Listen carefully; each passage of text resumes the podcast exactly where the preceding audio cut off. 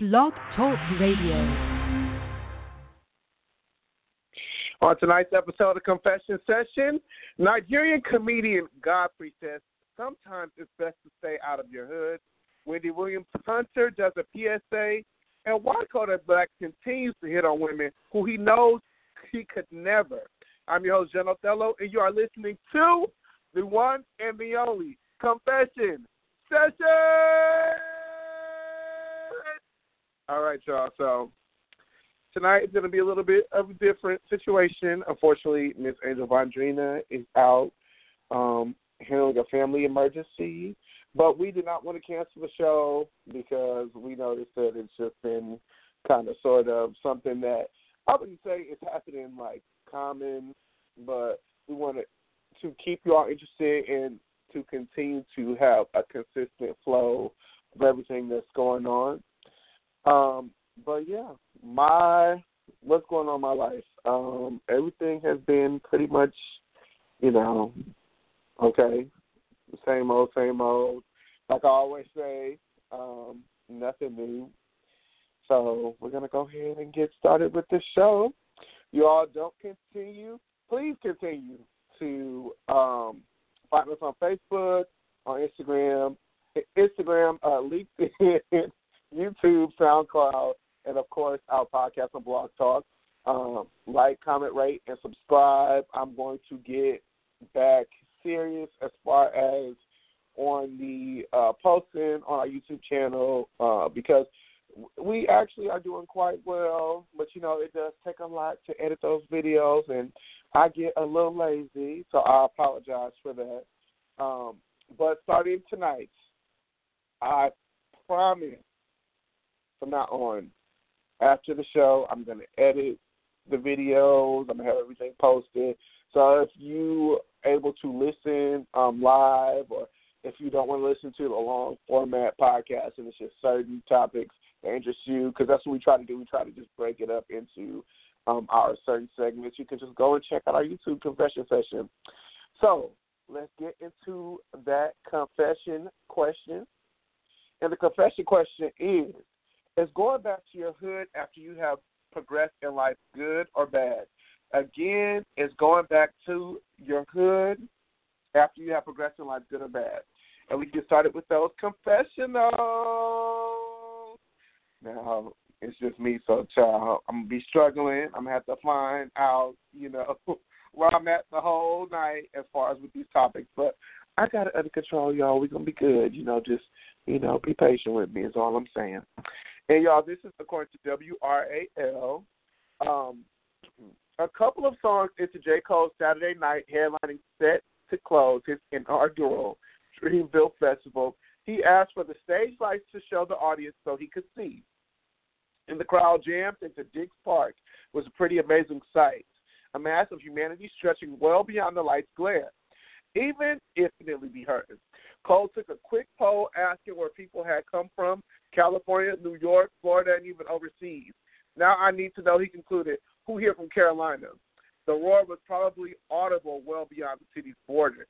Uh, Dreamville represented an ambitious undertaking by both Cole and the city of Raleigh. As the first major concert, even at Dix, it was something of a shakedown cruise to assess how the 306 acre park west of downtown might function as a regular concert venue. All in all, it seemed to go well. There was heavy traffic and long lines in the vicinity to get parked and clear security to enter the concert site. But really, no more than you expect from any gathering of that size.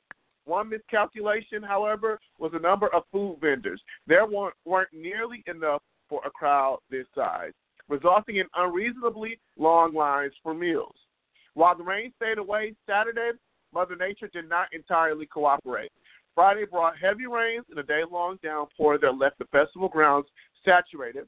The areas around the two performance stages, one dove rise and lower end towards the farmers market, and a larger shine, one at the top of the hill, were mud pits about an hour into the show. Treacherous footing, especially after dark. Beyond music, Dreamville had an array of artwork scattered around the grounds with the festival name rendered in everything from sand to sculpture to pink balloons perfect for selfie backdrops. Extra musical activities included miniature golf, and frisbees and beach balls filled the air. The county fair vibe was similar to what it used to be, like with the Lollapalooza alternative rock tours, which filled up Raleigh's Walnut Creek Amphitheater every year in the early 1990s with the crowds almost as diverse as this one. Some 18 acts performed on two stages with entire roster of Cole's Dreamville records accounting for close to half the bill. Cole's star power is such that Dreamville was pretty close to sold out before a lineup was even announced. As for who made the pressure on stage, vulnerable, I'm sorry, veteran St. Louis rapper Nelly still got people shouting along with EI, Ride Wit Me, and other early 21st century chestnuts. He'll return to Raleigh July 27th, Coastal Credit Union Music Park at Walnut Creek with TLC. Um, JID showed some of the most rapid fire flow of anyone on either stage, and the Triangle's own Rapsody just about stole the show. Appearing mid afternoon on the Rise stage, Rapsody fronted a live band with her producer 9th Wonder, programming, conducting, and giving the call and response. Ooh wee, sassy, and other songs from her Grammy nominated Laila's Wisdom album Wit Overwhelmed.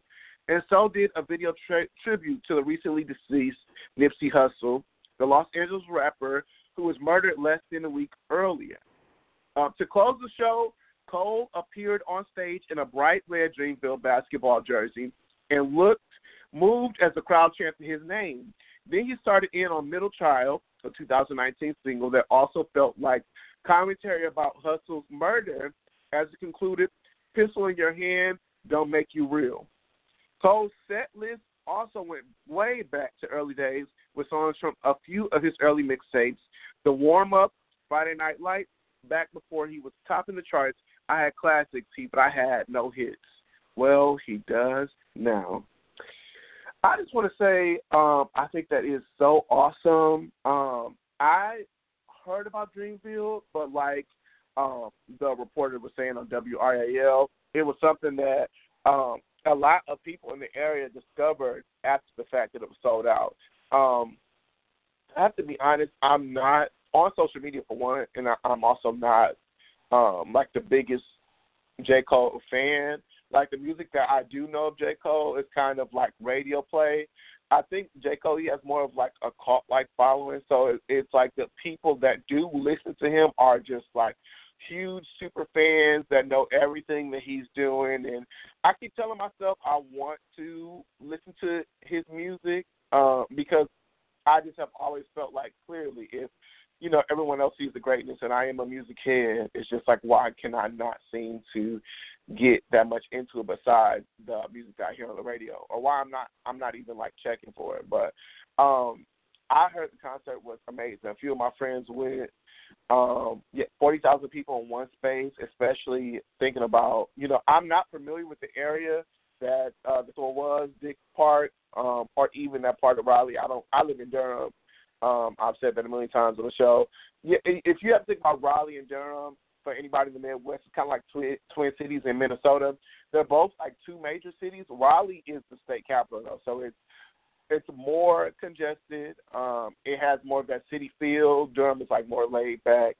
Um, but yeah, like I never really go to Raleigh except for to go out, you know, every once in a while. So I have no idea where it was at, but like I said, I heard the concert was amazing. They had like a huge lineup. Um, SZA performed, Teyana Taylor.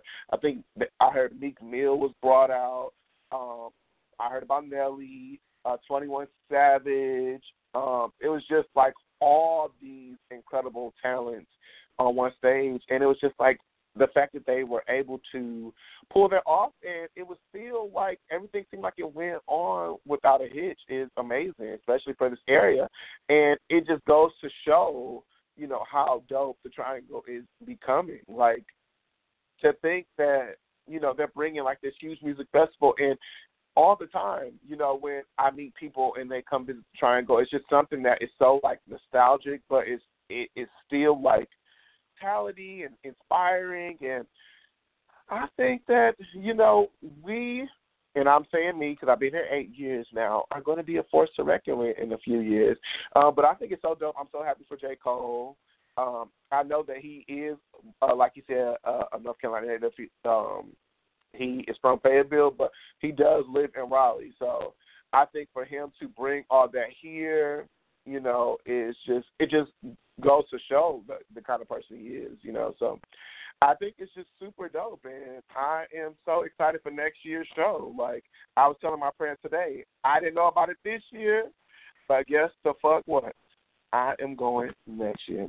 And with that, we are going to move on to our next topic.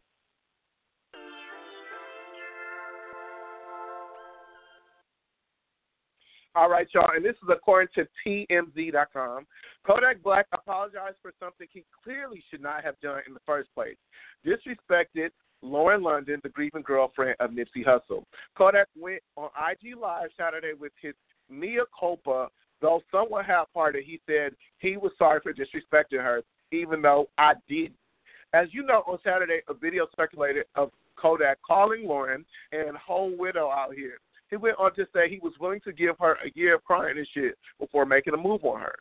Justin Credible from Power 106 in LA tweeted the station was appalled by the disrespectful, poor comments, and they would no longer play his music.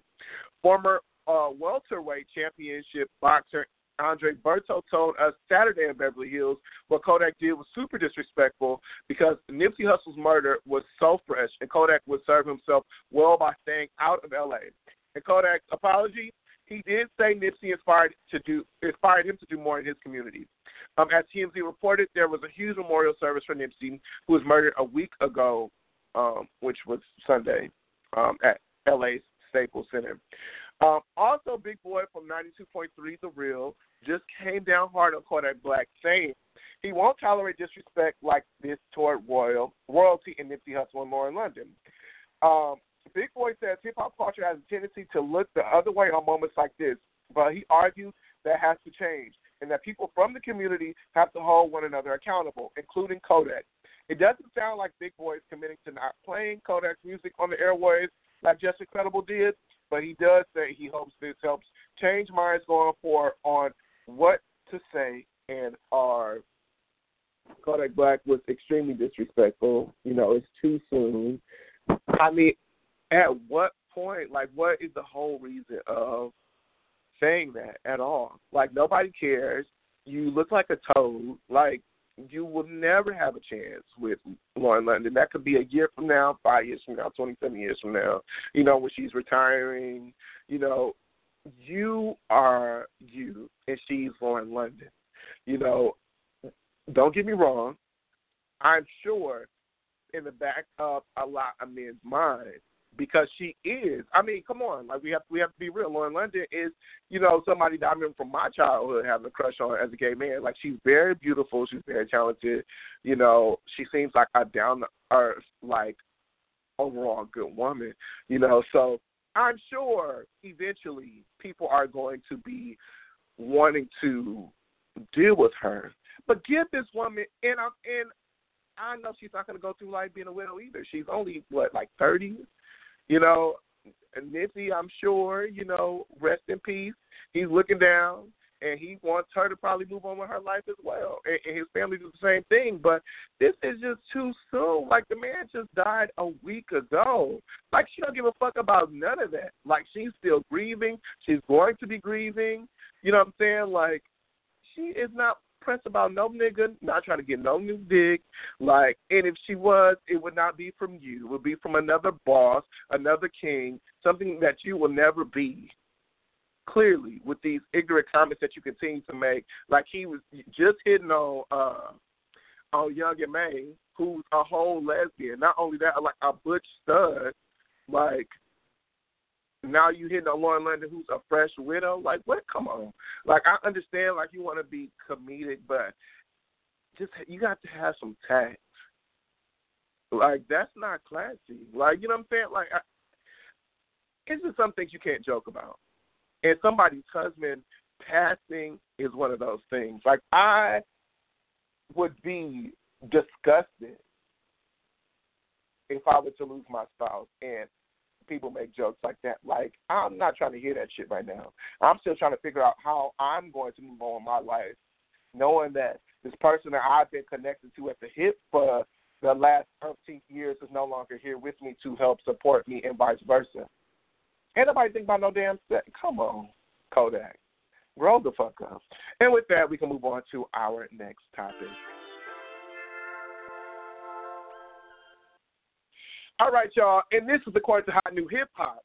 In the midst of the media chaos surrounding Wendy Williams' personal life, the talk show host delivered a public service announcement today to highlight a new option for addicts who are seeking recovery. Hi, I'm Wendy Williams Hunter.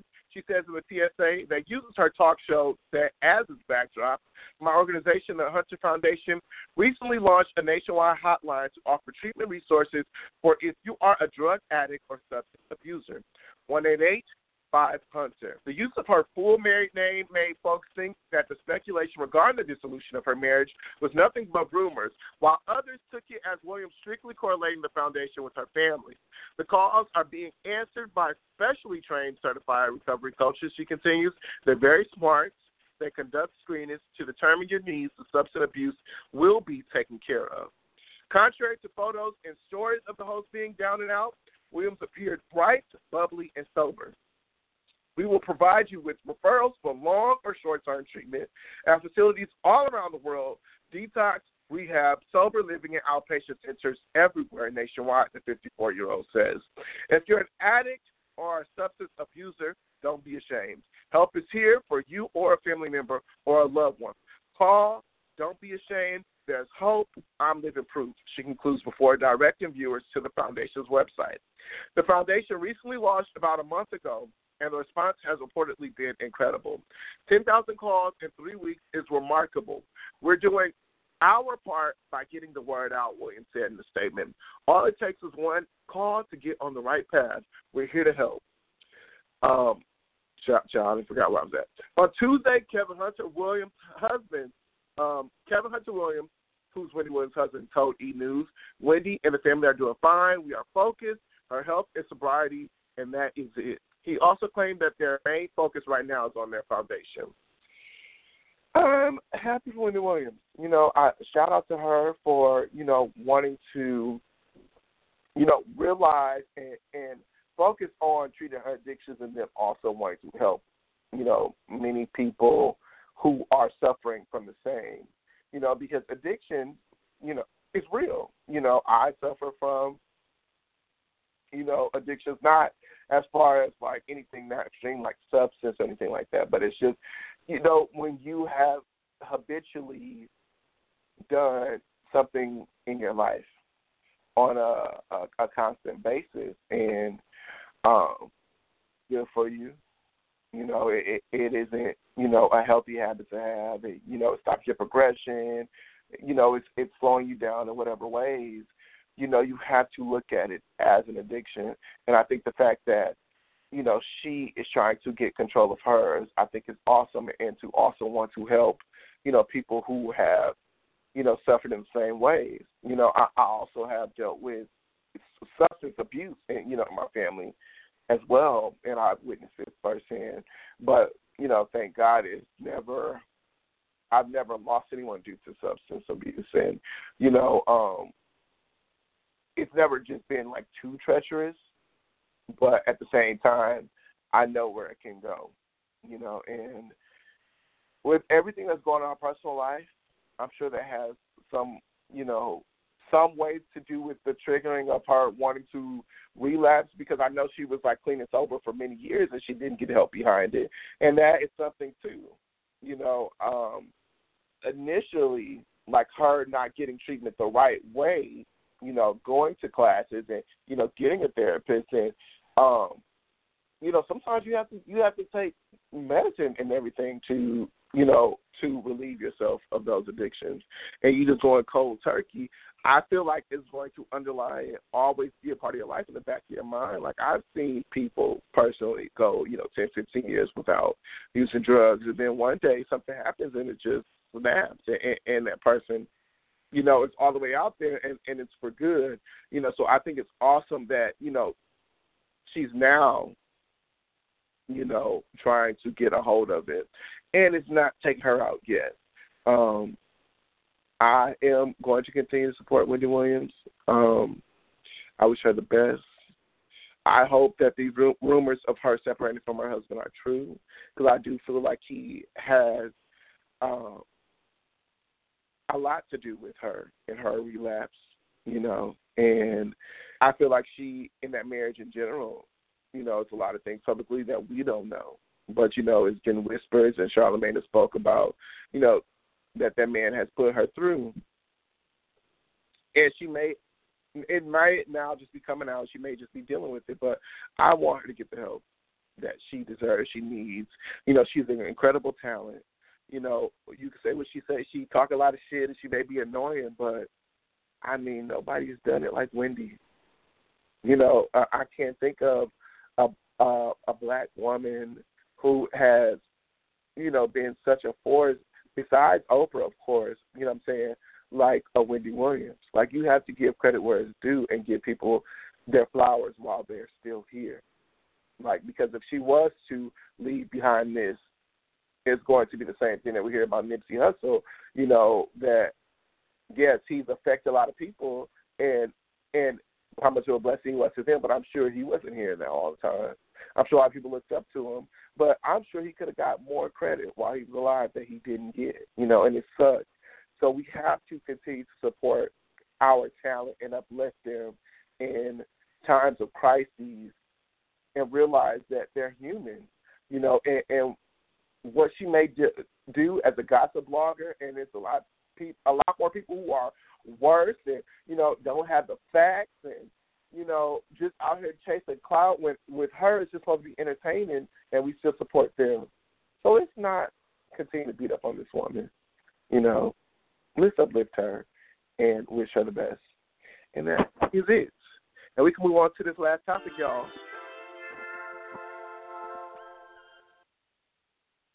All right, y'all. All right, y'all. Last topic. That's shout out to Angel. I wanted her to hear that.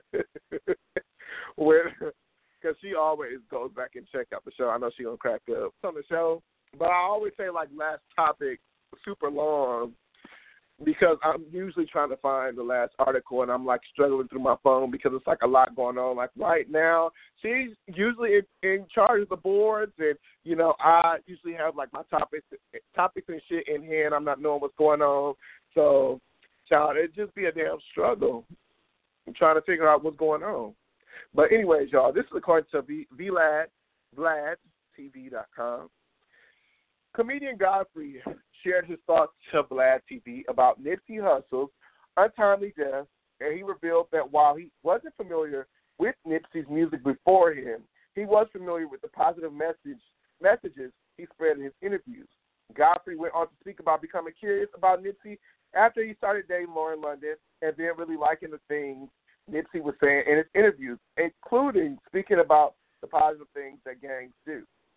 Also, in the interview, God speaks about how much of an effect that you know you hear, like I like I just stated, um, that Nipsey Hussle has had in the community, how much he's done for people, but at the same time, he was murdered in his hood, and he was saying like, what does that do for you?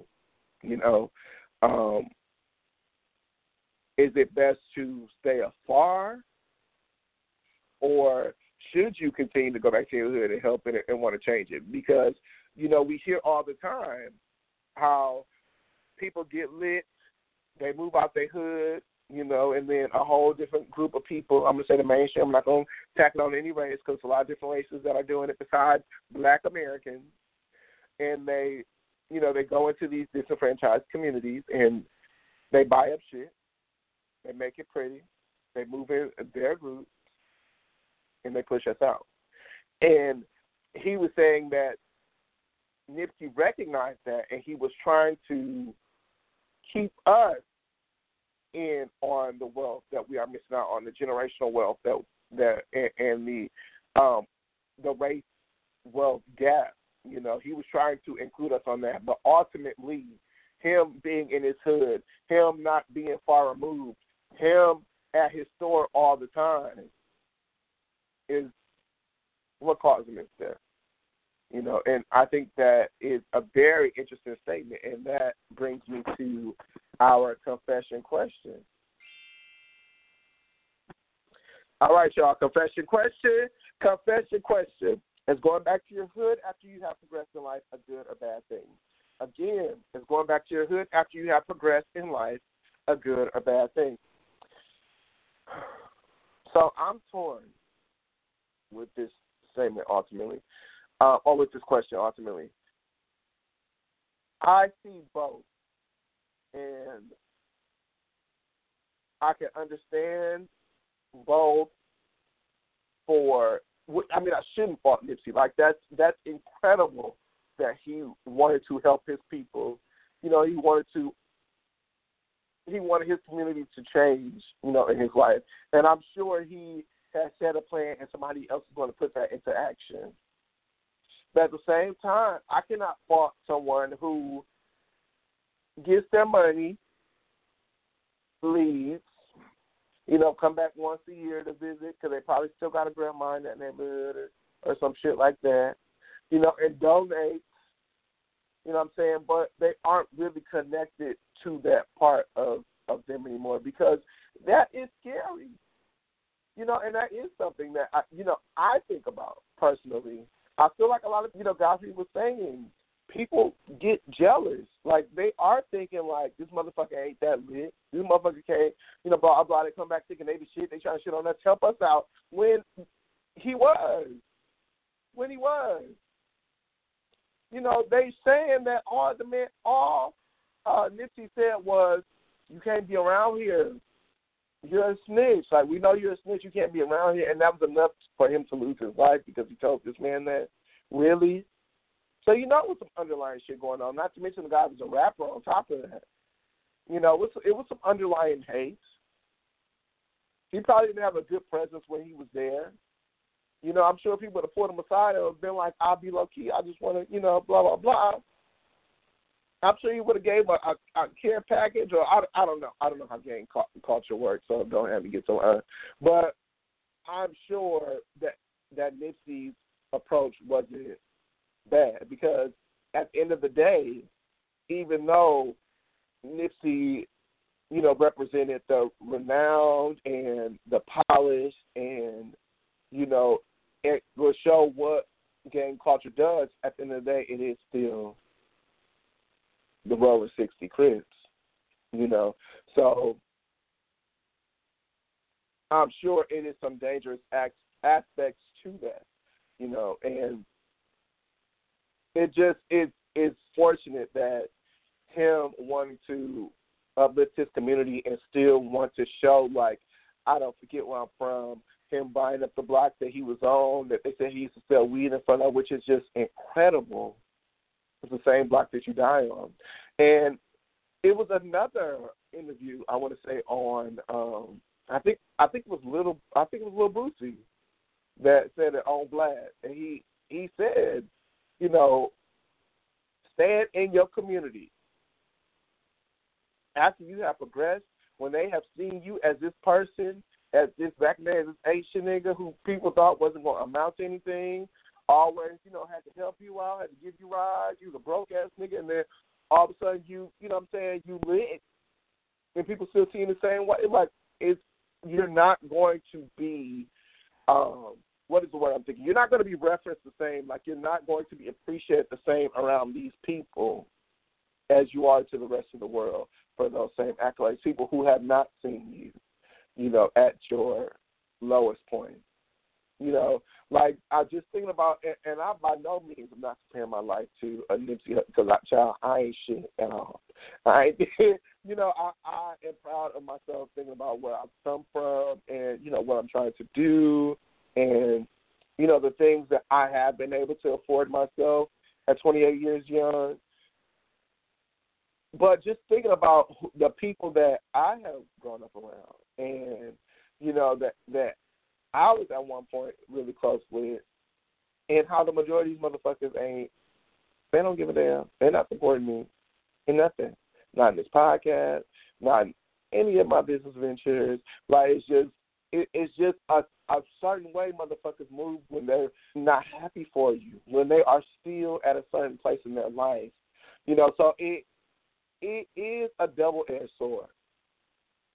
Like ultimately it is. Like you want to help the people that have that understand and, and ultimately were a part of making you who you are. But these people are not where you are. You know, they and it's not it's not to shit on anybody, but it's they don't have the same mentality. You know, they they're looking at you totally differently. There probably is a little bit of jealousy, envy, a little bit of hate. You know, and you just gotta watch the people that you are around. And in the words of Monique and Vivica Fox, you gotta get you some bitches that that can roll with you, because you'll be stuck footing the bill at the end of the day. At the end of the day, you gonna be the rich nigga around all these motherfuckers, and eventually you gonna be a lick to somebody. Somebody gonna look at you like you a lick eventually. That's all I'm saying. Eventually, somebody gonna be looking at your ass like you are a straight lick, and ain't nobody got time for it. So on that note, we're gonna go ahead and end the show. But before I end the show, I just want to confess my love for him. And this is season two of uh, one of my favorite uh, podcasts, um, and they were created by I want to say is it How Stuff Works and Gimlet Media. Yeah, I don't know. But um, the first thing I did Atlanta Monster, um, and with that, you know, it revitalized. If you are are are not familiar with Atlanta Monster, in the seventies, they were it was a group of children that became missing, eventually found murdered, um, over like 20 children, and um, there was two adults as well. And Theo ultimately is kind of an unsolved mystery. Like they pretty much have the guy, you know, and there were also people who um, who thought that they were victims or could have been victims, and they said that they definitely recognized Wayne Williams. And you know, and, and part of me, I feel like that was who did it. Um, but they still don't have, you know, viable evidence to prove that the man did it. All I know is after he was arrested, the murder stopped, and there hasn't been any of those crazy murders since. Um, so, in my opinion, I mean, he could be a, a victim to, you know, false, you know, pretenses, but I highly doubt it. So keep his ass locked. But anyway, they had a, a season two and that was to follow um, the Zodiac Killer. And this was the same thing in the 70s, unsolved murders um, of different groups of people, but he didn't have. Well, they they don't know who did it ultimately, and this is still like they. I think they have a sketch. I think the person that they said they think did it is dead. Um, but I would say from 1968 to 1972, some somewhere around there, or 1974, 1978. No, 1974. I'm sorry, 1974. Let me get to my uh, in the 70s. Um, there were, you know, several people who were murdered, and um, someone was taunting the media, talking about how they murdered these people, and um, it just investigates that all of it, and it's very creepy and it's very scary, but it's it's also very informative, you know, because they talk about psychopaths and how, you know, these people are literally, you would have no clue, you know, who these people could become. You know, it, it it's fascinating to think that someone that, and not in a good way. It's just when I say fascinating, I mean like very. It's very interesting that someone you can look at is totally innocent and you know the super great person you know could be a mass murderer you know and it, and you in your mind trying to justify how could this be you know so it just them trying to uncover that is you know it's it's really good i, I suggest you all check it out um if you haven't listened to season one of Atlanta Monster by How Stuff Works and Gimlet Media, listen to that. After that, listen to season two. I'm currently on episode 11. Um, I think it's like a 15 episode series. Um, but yes, Yes, really good. Um, and also touch on that too. Um, I was listening to Khalil Kain on the Breakfast Club uh, this morning, and he said something similar because he played a rapist in For Color Girls, and he was saying how, um, what did he say? It wasn't like he didn't he didn't sympathize with, um, he didn't sympathize with the character, but he was just saying like how personally you can look at this innocent person and they could be like a serial rapist. I don't know. It's just you know very fascinating stuff, you guys. But on that note, I'm gonna go ahead and end the show. Thank you all so much for tuning in. We appreciate the support. Angel Madrina will be back next week. I love you all so much. You know, this has been an incredible journey. It'll be three years for us in June. Um, you know, this this is something that we just sit and we do and we talk and we bullshit. But we are gonna kick it up a notch because, you know, we're not going nowhere. We want to reach more people, you know, and you know, we want to be out here. Like we want to be, you know, how y'all how I feel about, you know, my my, you know, podcast idols and, and um social influence idols like Forest Rocks and The Read and Charlamagne with the Brilliant Idiots of the Breakfast Club. You know, we want to have the same like listener following. And you know we want to get to that way you know. I want to get away eventually get away from you know the celeb topics and stuff like that and and just focus on stuff that interests you all stuff that interests us you know you know our community. Um but yeah thank you all so much for tuning in. Don't forget like i said to like comment rate subscribe and we are on youtube soundcloud um this podcast is also on Blog Talk Radio, of course. That's what if you're tuning in right now. Um, yeah, Facebook, Instagram. Support y'all. Continue to support and thank you so much. You know, we love y'all so much. And with that, we are going to end the show. I love y'all. I love y'all. I love y'all. Don't forget, check us out every Sunday, 6.30 Central, 7.30 Eastern. Next Sunday. I don't know. Angel still. Thank y'all so much. I'm your host, General Fellow. I love you, Angel. And you are listening to the one and the only Confessions. Session. Good night, man.